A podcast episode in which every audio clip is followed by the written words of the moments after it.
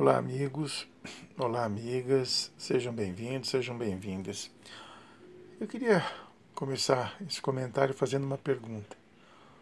O que leva um cidadão, uma cidadã, a se recusar a usar a máscara? É impressionante, nós temos tido casos aqui absurdos de pessoas que simplesmente se recusam a usar a máscara. Essas pessoas não entenderam até agora que a máscara ela é uma autoproteção e uma proteção do coletivo. Né? À medida que você não passa o vírus para o outro, não recebe o vírus. Ou seja, é uma questão de cidadania, de respeito ao próximo, ser de empatia, sei lá o que, usa se o termo quiser, mas tem também é uma questão legal, né? porque é lei. Então existem várias razões para a pessoa usar a máscara. E nós temos tido casos de agressões físicas, sobretudo em, em, em coletivos, né? É, em Minas Gerais, por exemplo, tivemos já mais de um caso de passageiro é, se, se, recusando a colocar a máscara ao entrar no ônibus, ao ser impedido, agrediu o motorista. Né? Temos o caso do presidente que vive mais com a máscara na mão do que com ela no rosto. E tivemos um nessa semana que foi filmado, está o vídeo aí na internet, de um desembargador que se recusa a usar máscara, já foi multado uma vez, é reincidente. É porque ele está sozinho, ele disse que não precisa usar máscara, ele caminhava na praia e foi abordado por um guarda municipal. É, se recusou a, a receber a multa, rasgou a multa, ofendeu o, o guarda que cumpriu sua obrigação.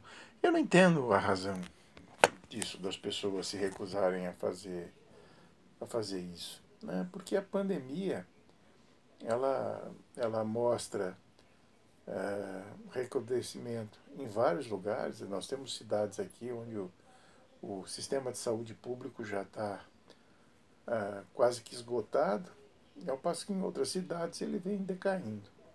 De qualquer forma, ele está num platô elevado ainda, né? Ele está num, num, num ponto alto, que significa que ele ainda está sendo transmitido e está matando. Né? Nós temos uma média diária de mais mil mortes, mil mortes, que é um absurdo, né? É ridículo isso, esse número sabe, passado quase cinco meses, a gente ainda continua discutindo, é, sabe, isolamento, discutindo reabertura, agora a questão das escolas que estão querendo reabrir. Sabe, as pessoas não, nossos políticos não entenderam, uh, não entenderam bem a gravidade disso ou não quiseram entender, ou entenderam bem, não que é a minha opinião, né? entenderam muito bem, mas não deram a mínima para a gravidade disso. É porque continuam abrindo, abriram os parques, abriram. Já está praticamente tudo aberto. Né? E você liga a TV, eles, a, a imprensa todo o tempo entrevistando especialistas mandando que mandam você ficar em casa. Aí você ouve os políticos dizem que você já atingiu o platô, que nós estamos com um índice baixo de contaminação, de, uh, de leitos uh, desocupados já com um índice bastante elevado, aquela coisa toda. E fica essa dubiedade, né? Ou você fica ou você sai, você fica ou você sai. E as pessoas já perderam o medo, é impressionante o, o, para, estamos é, agindo naturalmente normalmente como se o, não tivéssemos nada, nenhum problema. É, se a pandemia já tivesse ido embora sem deixar saudades. É impressionante a irresponsabilidade dos políticos desse país. A começar pelo presidente da República. Né? Nós estamos é, no meio da pandemia, com mais de 80 mil mortes, mais de 2 milhões e poucos de contaminados, ainda não temos ministro efetivo da saúde, temos um interino.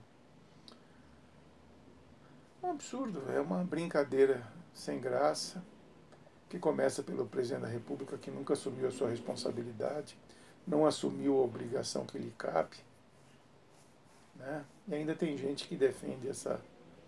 Esse cara é um cara que insiste nesse uso da, dessa cloroquina, que em vários países, na Europa, nos Estados Unidos, né, já disseram que depois de inúmeros testes que esse produto ele não serve para o combate da COVID, da COVID. Ele coloca em risco todo o sistema cardíaco. Ou seja, é desrecomendado a utilização e o presidente fica aí recomendando como se fosse é, como se fosse uma erva do mato, sabe, um produto natureba qualquer que não, não faz bem nem mal. Ao contrário, esse faz, faz mal para a saúde, mata. Agora, outra essa semana, não sei se foi a Folha, acho que foi a Folha de São Paulo, trouxe uma matéria enorme dizendo exatamente quem são os laboratórios que ganham com a venda da cloroquina, com essa propaganda que é feita pelo presidente. São quatro laboratórios, são apoiadores do presidente, inclusive. Mas é ridículo, é absurdo. Sabe, antigamente existiu, quando aparecia alguém na, na TV falando sobre tratamento ou propondo um remédio qualquer, ele era chamado de, de charlatanismo, havia um processo pelo CR, pelo Conselho de Medicina. Hoje acho que não existe mais, acho que nem, não sei se nem se é crime isso. Agora, você dizer que um, uma, uma instituição, é, acho que de epidemiologista, entrou na justiça para proibir o presidente de recomendar a tal dessa cloroquina que não produz efeito nenhum e coloca em risco a vida das pessoas. Ou seja, então é isso que a gente tem. Né? Em meio a uma pandemia que já matou 80 mil brasileiros, tem mais de 2 milhões e poucos infectados, desse um percentual, infelizmente, vai, vai perecer. E a gente está aqui brincando, como se nada tivesse acontecido. Sabe? Uma crise gravíssima da saúde e a gente aqui os nossos políticos pensando na eleição municipal que acontece esse ano. Né?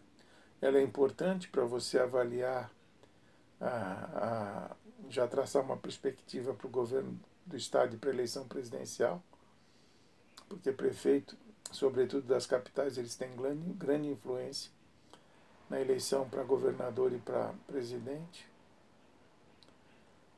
Meu, assim, é ridículo é o desrespeito com a vida humana, sabe? É, é impressionante o que este governo né, e os governos estaduais, ou seja, não é de um único partido, né? Bom, aliás, o presidente não tem partido, sabe? Tratando esta, é, é, essa gravíssima epidemia, algo que vai marcar toda essa geração que está aí. E aqui estão levando como se fosse um acidente de trânsito. Né? 80 mil pessoas.